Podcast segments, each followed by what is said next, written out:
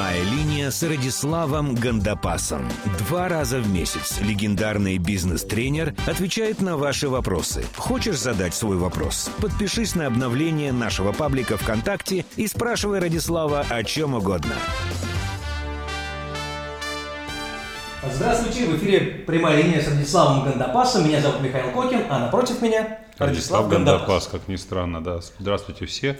Стартуем с видео-подкастами, и те, кто нас слушает сейчас, вы слушаете, не видите картинку. Кто смотрит, видит картинку, но еще неизвестно, что лучше, на самом деле. Да. Давайте сразу по вопросам.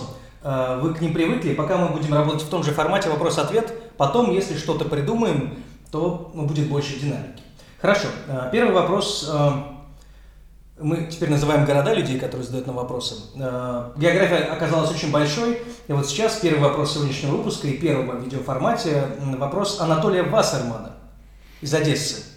Возможно, имя то же, что и у энциклопедиста, но по младшему возрасту, и исходя из вопроса, это легко понять. А вопрос такой. Анатолий успешно прошел, он пишет, что прошел... Кстати, вполне допускаю, что это совпадение имени и фамилии и города происхождения. Одесса, да? Да, вовсе не попытка как бы подмазаться к имиджу уже известного человека. Так вот, Анатолий пишет, что успешно прошел собеседование на должность помощника руководителя компании Тяньши. Да. Но чтобы заключить договор, как ему сказали, надо отдать 300 гривен. Родители против, говорят, что это секта, и деньги пойдут в никуда. Что-то порядка $10, да, наверное? 300 гривен, вот я честно не знаю, какой курс. Примерно. Да. Что вы думаете о сетевом маркетинге вообще? А мы этот вопрос уже обсуждали. И вот в данном случае он уточняет, и что в частности о компании Тяньши вы думаете? Вот такой вопрос. Людям приходится за должности руководящие отдавать гораздо больше, чем $10 суммы.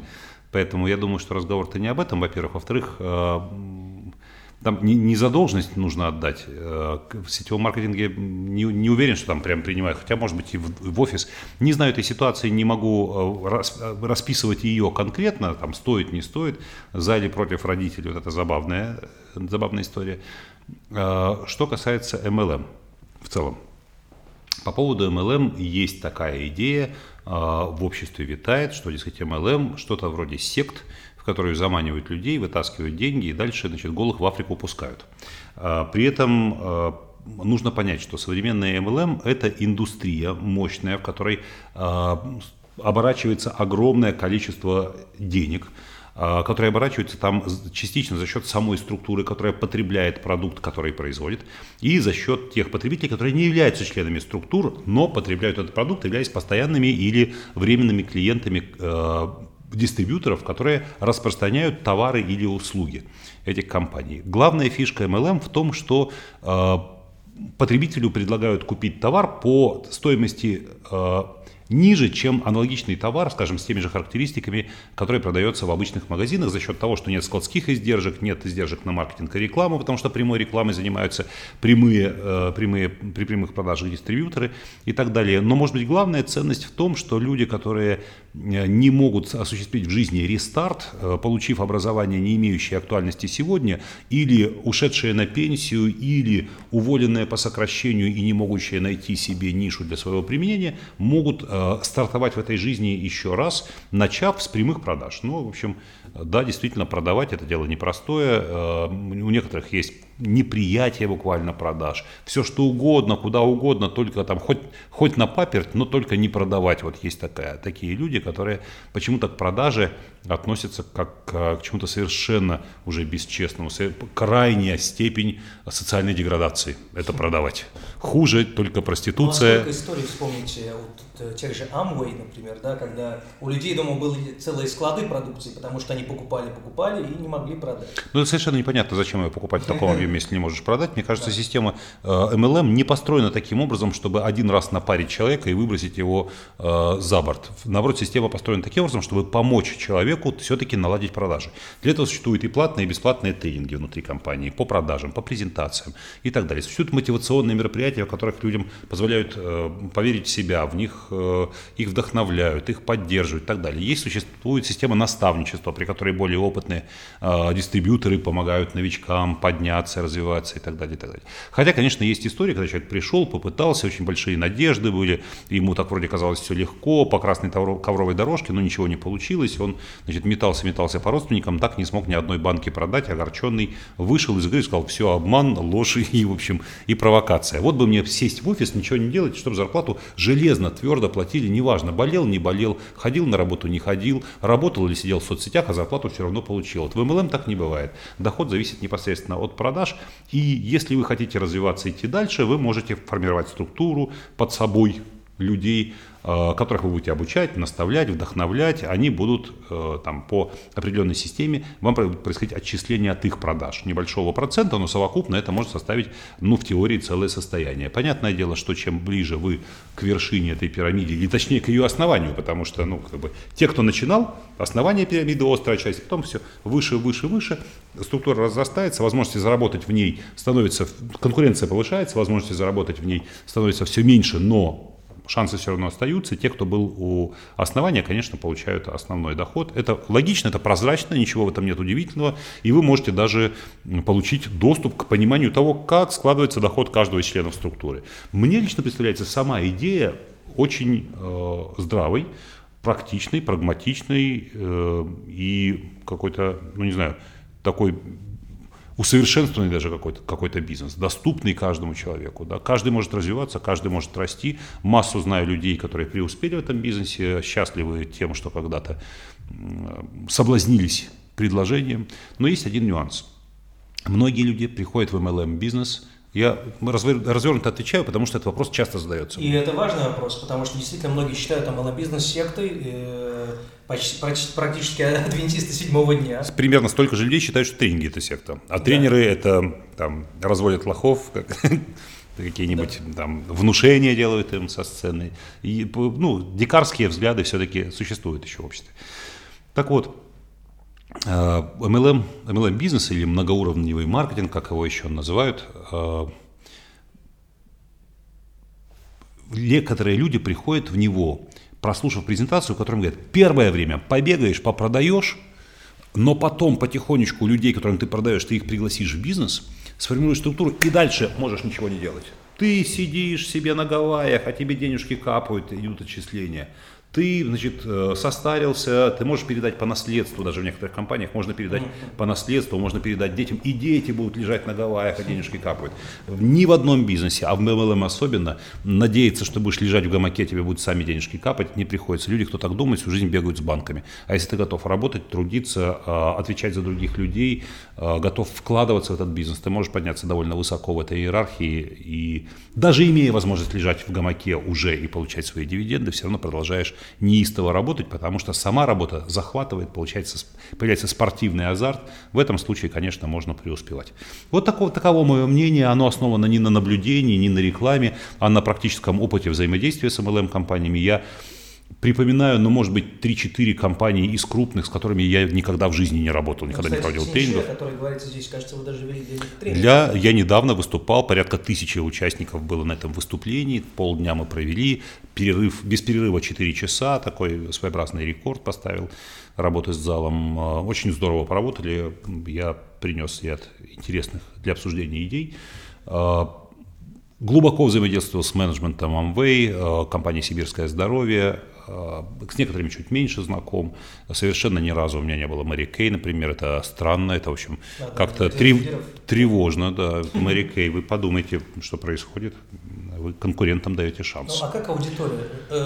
Вы же видели людей, наверняка кто-то из них был не внизу пирамиды, не у основания, обычные продавцы, наверняка их привели на... Их называют продавцами, называют дистрибьюторами, их называют менеджерами, их называют, там есть разные очень привлекательные названия, бриллиантовый директор, там или что-нибудь. Потому что они поставили этот бизнес за счет каких-то тренингов, каких-то внушений выше всего вообще, что есть в жизни. Ну, знаете, бывают, опять же, истории. Люди теряют семью, теряют все ради того, чтобы купить еще больше товара и пытаться продать. Знаете, психованные люди есть везде. Согласен. Трудно найти область, в которых их не было бы. И если судить по ним, или это все равно, что судить по 2 пьяным туристам 9 мая о том, какие русские. Да? Это же было бы очень несправедливо. Поэтому в любой, если такие фильтры на вход частые, знаете, есть редкие фильтры, есть частые. Да? Вот в MLM вы не можете в «Газпром» устроиться так просто или на позицию, например, там, мерчендайзера просто так взять и прийти. Это нужен очень такой тонкий фильтр. Вы должны соответствовать определенным параметрам, у вас должно быть соответствующее образование, внешность, определенные навыки, умения и так далее. В MLM вы можете прийти, если вы готовы продавать и готовы продавать вначале, развиваться, расти над собой, учиться и так далее, вы уже приняты. Вам не могут сказать: мы не берем вас, вы нам не подходите. Такого не бывает. Вы можете в любую MLM-структуру прийти, вас примут с распростертыми объятиями, давай. При этом никто не требует у вас медицинскую справку, там, образование и так далее, и так далее. Может прийти любой человек. Вероятность попадания туда людей странных, не слишком адекватных, она тоже велико, естественно велико. Да? И поэтому, когда эти люди встречаются, бывает, да, экзальтированные, там, неистово верящие в успех и какие-то... Вот, они бывают, но нельзя по ним мерить этот бизнес. В конце концов, у каждой из MLM-структур существует совершенно рациональный бизнес, рациональный офис в центре города с менеджментом, в том числе иностранным менеджментом. Туда так просто не попасть. Там действительно конкурс, там действительно высокие зарплаты и возможности. Это абсолютно такая современная деловая бизнес-структура с той разницей, что она не ставит магазины и не сигнализацию там, охранников, а просто люди занимаются прямыми продажами. Сначала по родственникам и друзьям, и те, возможно, из жалости покупают, а потом приходят навыки, приходят умения, знакомства, контакты и так далее. В конце концов, в моем доме тоже есть продукция одного MLM-бренда. Моя жена считает, что вот лучше этого бренда бытовую химию не делает никто. Она перепробовала все, и у нас в доме бытовая химия только этого производителя. И есть дистрибьютор, которому мы звоним, когда что-то кончается. Ну, не мы, там домработница звонит, и она подвозит нам прямо на дом какие-то порошки, там, щетки, какие-то штуки, вот всю эту химию. Пожалуйста, дистрибьютор нашел неплохих клиентов. Более того, не скажу больше, это мы его нашли. То есть мы даже мы его искали. Нашли и очень работаем и довольны. Вы знаете, качество продукта это тоже продающий фактор, качество продукта. Не скажу, что у всех MLM-компаний самые лучшие духи или самые лучшие кремы, это вряд ли. Но я пользовался кое-какими, мне дарят. Когда я выступаю, там, тренинг, мне выносят корзинку со всякими тюбиками и так далее. И я могу сказать, что есть очень достойные образцы. Я думаю, ответ более чем полный. Переходим к следующему вопросу.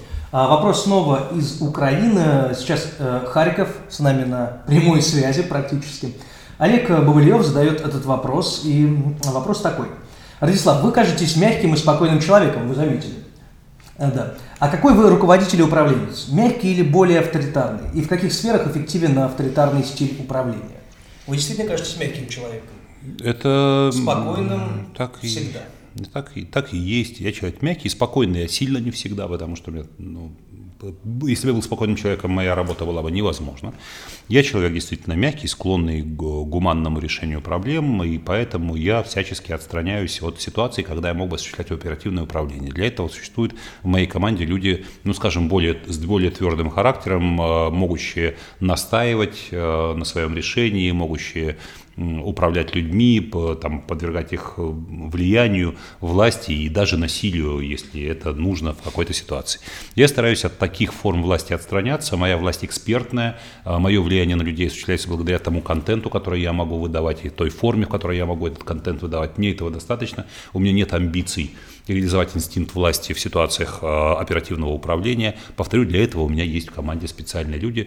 Мы, безусловно, обсуждаем стратегию, мы действуем согласованно в ряде вопросов, но в каких-то вопросах у нас есть разделение полномочий, и авторитарный стиль не исповедую, и мне не нужно его применять. Когда авторитарный стиль актуален и в каких сферах? Значит, есть на авторитарный стиль запрос.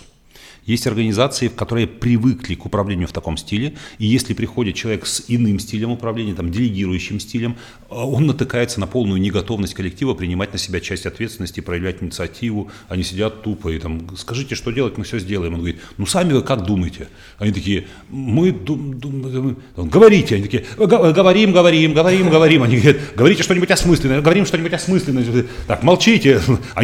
И он понимает, что с этими людьми бесполезно разговаривать. Они ничего не скажут того, что как-то перечило бы руководителю. Таких структур очень немного. Они отживают, они уходят в прошлое. Этот стиль, как вы знаете, был превалирующим в советское время. И во многих предприятиях, особенно государственного сектора, мы можем встретить это до сих пор. Когда я прихожу на тренинг, передо мной сидят топ-менеджмент, люди с бешеными зарплатами, домами, машинами, недвижимостью за рубежом. Они сидят и говорят, ну давайте обсудим, у кого какие мнения. Руководитель говорит, разрешите, Радислав? Я говорю, да, пожалуйста. Руководитель говорит, я считаю, что вот так обстоит дело, что вот это упражнение, оно вот об этом и вот такие вот результаты. Я говорю, а хорошо, какие еще мнения? Молчание гробовое. Я говорю, там, Игорь, как вы считаете? Игорь, я полностью согласен с руководителем. Что значит полностью согласен? Руководитель сказал, я думаю, полагаю. Да, я тоже так думаю и полагаю. Полная неготовность говорить что-то от себя, иметь свое мнение, влиять на решение и прочее. Авторитарный стиль лидерства отступает на второй план. Он показывает свою неэффективность. Руководитель не принадлежит себе, руководитель не может знать всего. Руководитель не может принимать такого количества решений в единицу времени, поэтому эффективность максимально не достигается. Однако бывают ситуации, такие, например, как кризис. Кризис – ситуация, в которой все растерялись, никто не знает, как правильно, и руководитель тоже не знает, что делать. Но чтобы структура продолжала держаться на плаву, кто-то один должен сказать, я знаю, где выход. Все за мной. И нужно хотя бы куда-то идти, как Моисей. По пустыне водил 40 лет, но он водил кругами какие-то ломаные маршруты. Говорит, вперед за мной, я знаю выход из земли египетской. А сам просто водил по какому-то маршруту, но иллюзия, что он знает, конечно, заставляла людей мотивированно двигаться, пока все не умерли.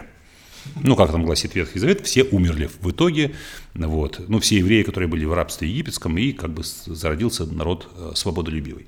Точно так же в компании. Бывают моменты, когда нужно принять ручное управление, но помните, что даже в Древнем Риме, где вообще появилось такое явление, как не появилось, оно было впервые описано, впервые оно было формализовано как диктатура. Диктатура и диктатор. Диктатура допускалась на срок не более 6 месяцев.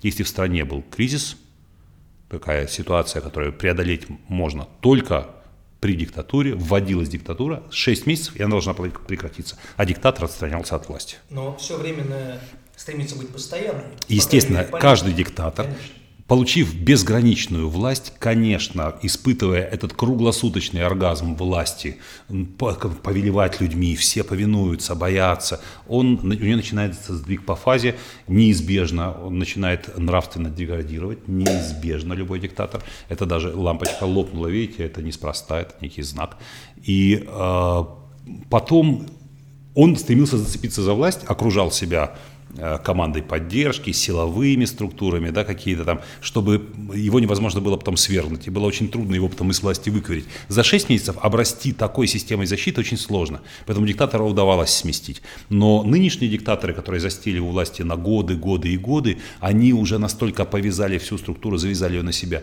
что их вытащить из кресла практически невозможно. Или можно, но очень там кровавым, силовым путем и так далее. И уже никакой эффективности нет, уже все понимают, что там страна идет, я сейчас не нашу, естественно, имею в виду, а просто некую абстрактную страну, там страна идет уже не тем путем, довольно странные решения принимаются, но поделать ничего нельзя, человек оторвался от реальности и так далее. Ну, итог диктатур всегда плачевен.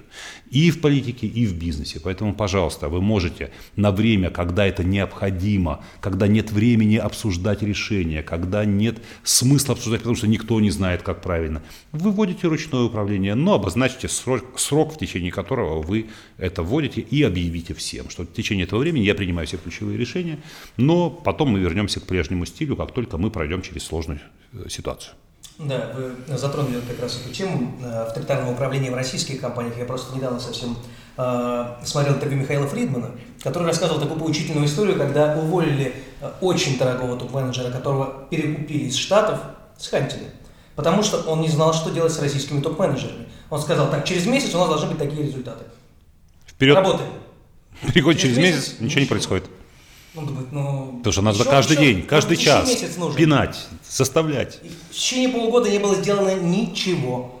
Но когда наняли бывшего руководителя этих же людей, русского, привыкшего к этой системе авторитарного управления, все было сделано в течение полугода. Он сказал, ты делаешь это, кстати, вот И потом нужно кругами ходить и смотреть, действительно не делают это, да, действительно не так делают, как нужно, и так далее. Ну, к сожалению, к счастью, не знаю, у системы есть запрос на авторитарный стиль. Когда он удовлетворяется авторитарным руководителем, то есть круг замыкается. Но стоит в этой системе нарушить что-то, то есть авторитарный стиль несколько менять в сторону стиля делегирующего, структура постепенно меняется, запрос постепенно меняется. Бывает обратная вещь. Авторитарный лидер приходит в структуру, которая привыкла к делегирующему стилю, он начинает командовать, его не понимают, не принимает коллектив, он кажется грубым, он кажется дерганым, он кажется неадекватным этой системе, и система его отвергает, или он становится делегирующим лидером. Ну, то есть, как Facebook пришел в менеджер и сказал, так, все в 9 утра каждый день и отбивайте подарок. Да, равняясь смирно, значит, каждые полчаса отправлять мне отчет о сделанной работе, в CRM четко подсвечивать галочками там сделанные, выполненные поручения, утром летучка на полчаса, постановка задач на день, вечером летучка, отчет определенный, ну, и так далее. Понятное дело, что рухнула бы вся система, Facebook прекратил бы существовать. Но все-таки в итоге, как вы думаете, сейчас есть запросы на самостоятельных сотрудников, которые могут сами планировать свой день,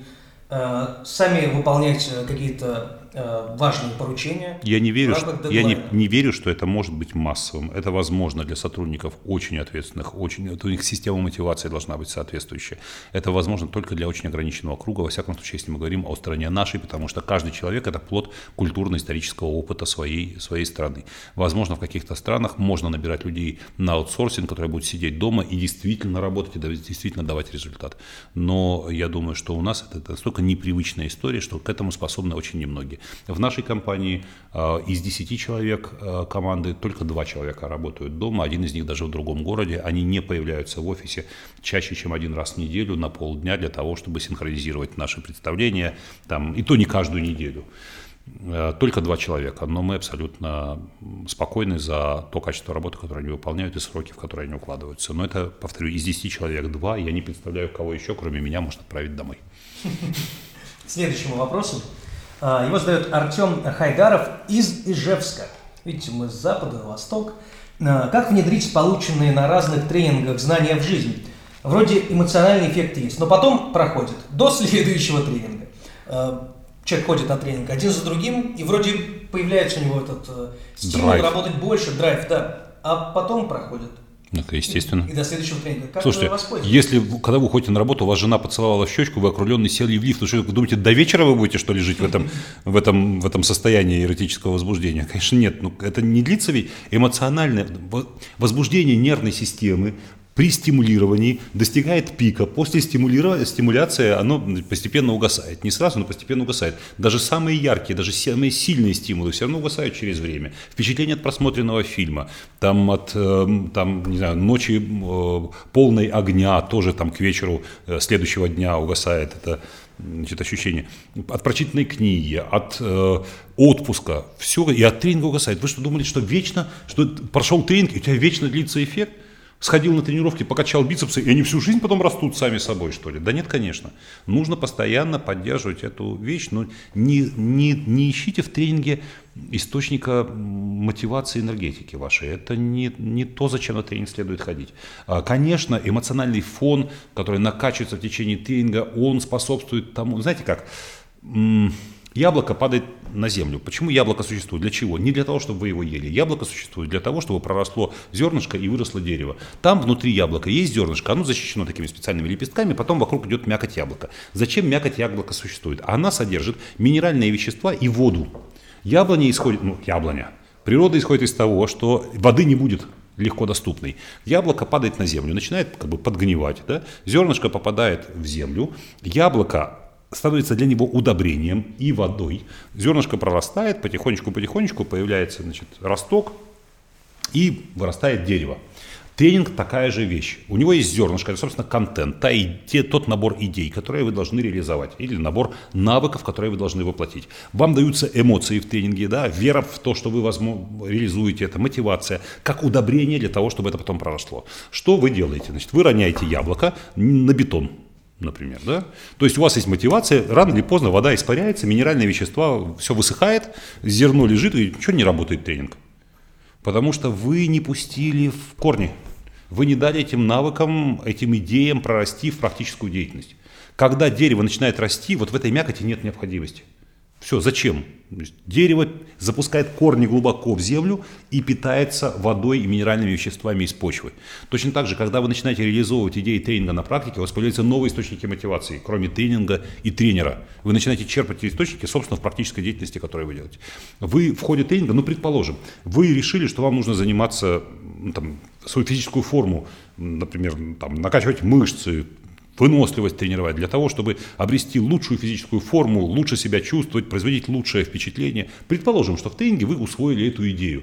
И вот представьте, вы такой заряженный, месяц ходите, да, я накачаюсь, буду крепким, выносливым, буду производить хорошее впечатление, потом через месяц что-то сдулся, что-то приуныл, что-то ничего не сделал, на тренировки не пошел. Блин, нет эффекта тренинга. А надо было что сделать? Немедленно после тренинга, вот в первый же день, во что бы то ни стало, выйти на пробежку. Есть форма, нет формы, какие-то старые кроссовки надел, трусы напялил, майку натянул, побежал. 20 минут пробежался, продышался, насытил эндогенными морфинами кровь.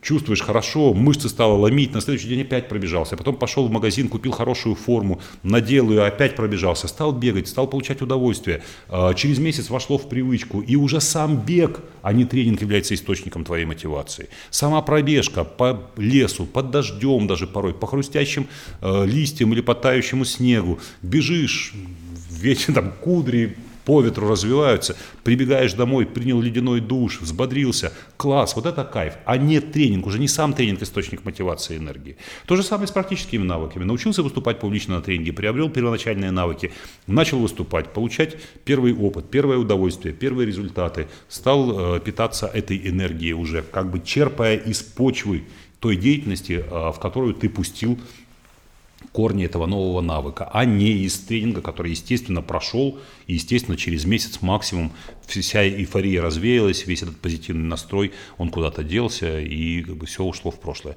Поэтому реализовывайте идеи тренинга на практике моментально, и вы получите и изменения в качестве жизни, в своей эффективности, и изменения в сфере эмоций. Вы будете питаться эмоциями уже из собственной почвы, а не от тренера, который уже давно уехал в другой город. Хорошая была аналогия со спортом. Многие, вы же знаете, не могут пойти в спортзал, заставить себя... Ладно, в спортзал заставить себя пойти, без тренера не могут заниматься. Ну, как без тренера, ну а что я буду делать? А смысл какой? Еще поясничку надорву. Вот. Да, такое бывает, поясничку надорву. Вы знаете, тренер – это очень нужная, очень важная вещь. Но я всегда говорю, тренер, в первую очередь, это ваша внешняя воля. Тренер нужен вам не столько для того, чтобы показать, как надо. Как надо, вы и сами с детства знаете. Он существует для того, чтобы вы не соскочили с системы. Пришел на тренировку, тренеру заплатил 2000 рублей или сколько там, и куда ты денешься? Ты только расслабился. Он говорит, вперед, вперед, ну-ка, к следующему снаряду. Ну, давай еще подходик, давай. Тяни, тяни, давай, давай, давай, ну-ка, давай, там, соберись, соберись. И ты никуда не денешься, да? И если не было бы тренера, через 20 минут сдался бы, а так час оттренировался. Тренер – ваша внешняя воля. К следующему вопросу.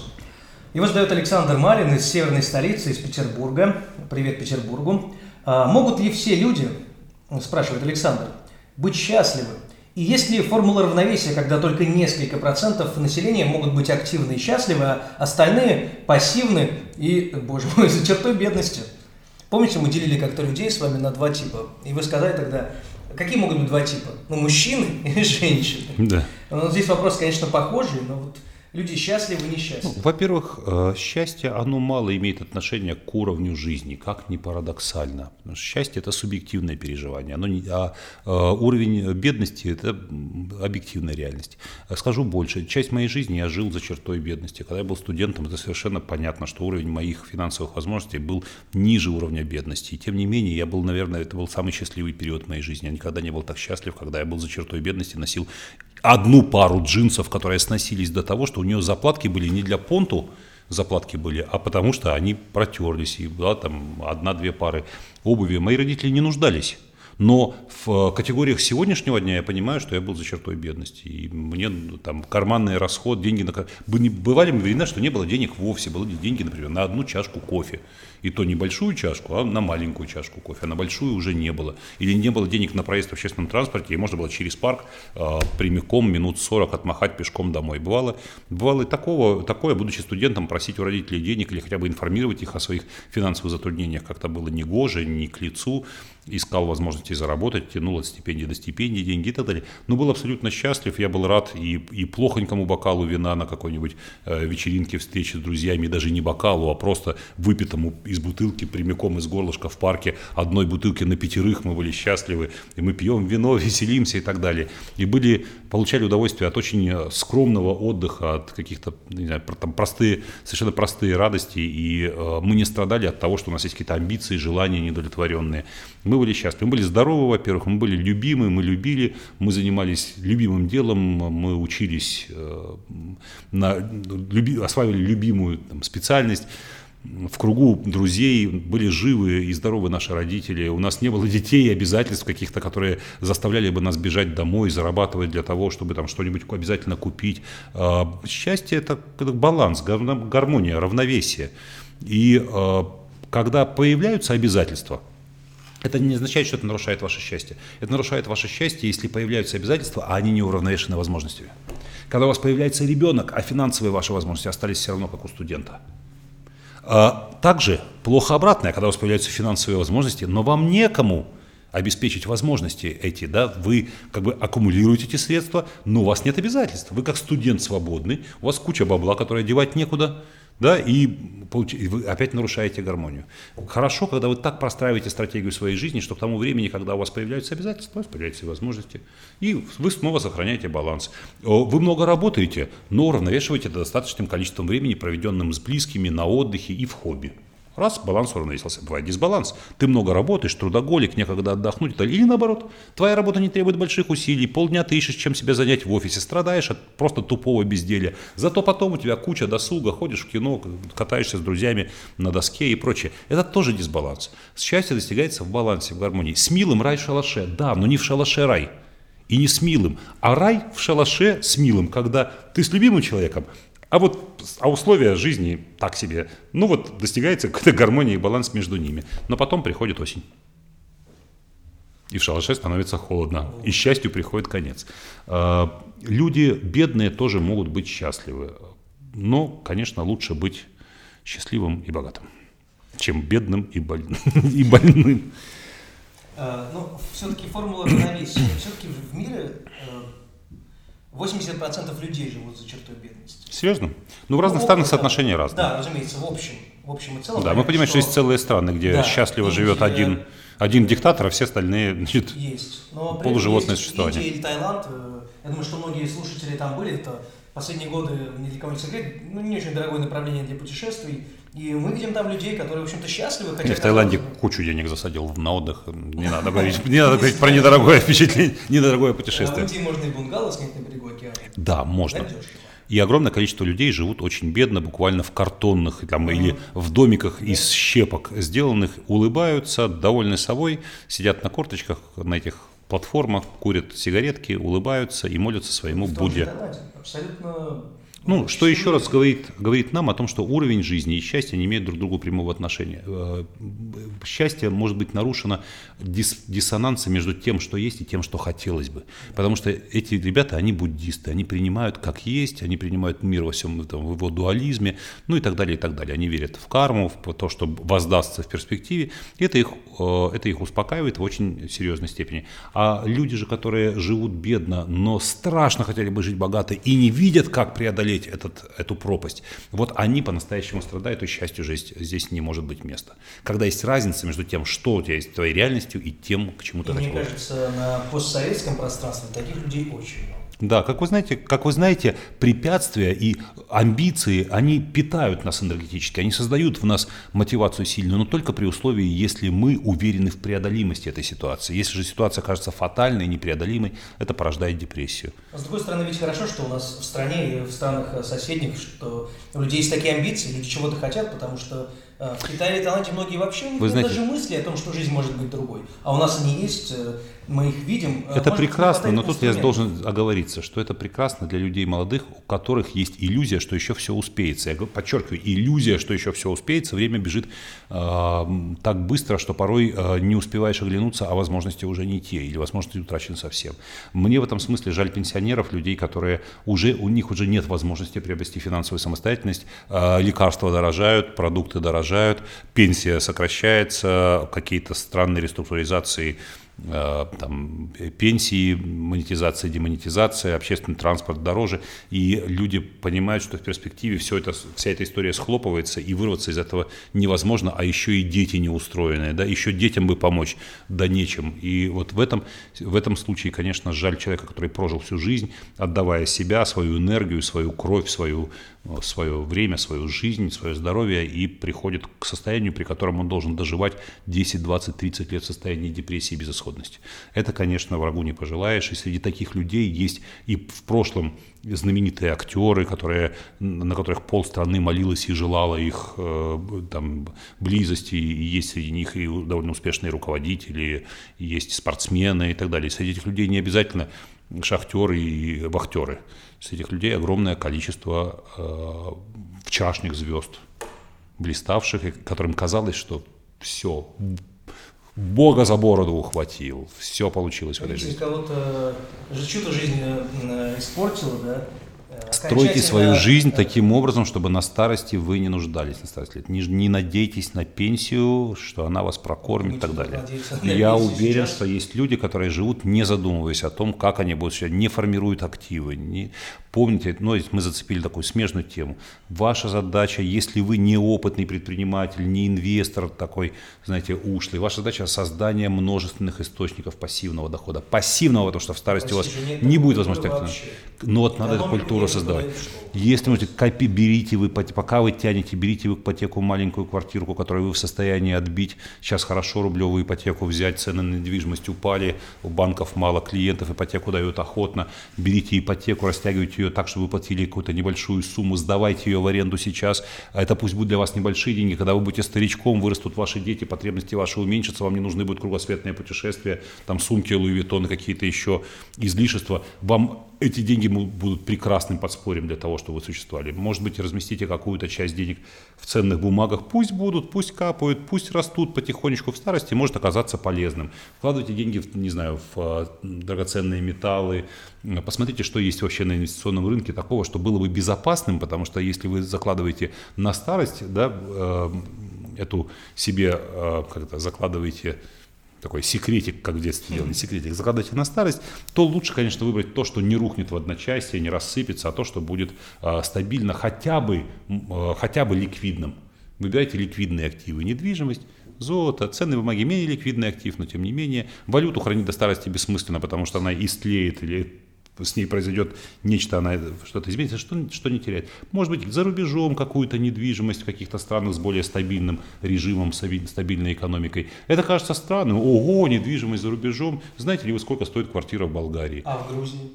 А в Грузии можно ее купить, сдавать ее в аренду там, на сезон, сдать ее агентству, агентство будет его сдавать. Пусть небольшие деньги, их даже не хватит, чтобы окупить ипотеку, но потом на весь период эксплуатации она амортизируется и окупит себя несколько раз. Это может оказаться очень хорошей инвестицией. Вкладывайте в реальный бизнес, если умеете, если знаете как, если ориентируетесь в этой сфере. Но не храните все яйца в одной корзине. Я накупил на все деньги акции Сбербанка, но Сбербанк ничего не случится. Да? Все, зашибись, или там Apple, или Facebook. Не надо, братцы, не загадывайте. На таких длинных дистанциях Газпром потерял в капитализации несколько раз в одночасье. Да, люди, которые когда-то вложились в акции, думали, все, вытяну счастливый билет. Да, Яндекс потерял. Поэтому нужно создать сбалансированную корзину, такой портфель из многих и многих небольших источников пассивного дохода. Вот это будет то, за что вы себе будете благодарны в старости. Хотя все люди молодые думают, старость, когда она еще, да и будет ли она. Это правда. Книга выпуска, конечно, хотелось бы продолжить эту тему, но о ней можете подумать сами, запланировать что-нибудь на 5-10 лет. А книга выпуска, у нас есть пожелания, на самом деле, по книгам уже, представляете? Ух ты, пожелания по книгам, интересно. Да, и в каждом выпуске мы теперь не просто будем давать книгу, а, наверное, будем следовать тем рекомендациям, вернее, тем просьбам, да, которые поступает от наших слушателей. Вот Александр Мирандис из Москвы, уже мы в столице. То есть мы прошли по кругу, да, Украина, Урал, Петербург, Москва. Мы сами быстро в Москве оказались. Да. И он просит книгу о том, как непринужденно, долго и, главное, красиво говорить, в том числе со сцены. Вот как этим заняться? Может быть, есть какие-то мотивационные книги? Попробуйте найти книгу, она называется «У корпоративного костра», а автор ее на букву «Р». Ну, впрочем, неважно. Ну, книга «У корпоративного костра». Можете прям моментально, пользуясь нашим офисным Wi-Fi. Бесплатно для меня. Ну, еще бы деньги брали с вас. Так, книга «Вокруг корпоративного костра». А «Вокруг корпоративного костра» правильное название? Да, сейчас заходим на... Видите, Озон почему-то не открывается. Открылся, и это книга Эвелина Кларка. Я же говорил на букву «Р». Кларк. Эвелин Кларк «Вокруг корпоративного костра». Не удивляйтесь, это название действительно ориентирует нас на какие-то особенности корпоративной жизни. Книга посвящена сторителлингу. Это искусство говорить долго, красиво.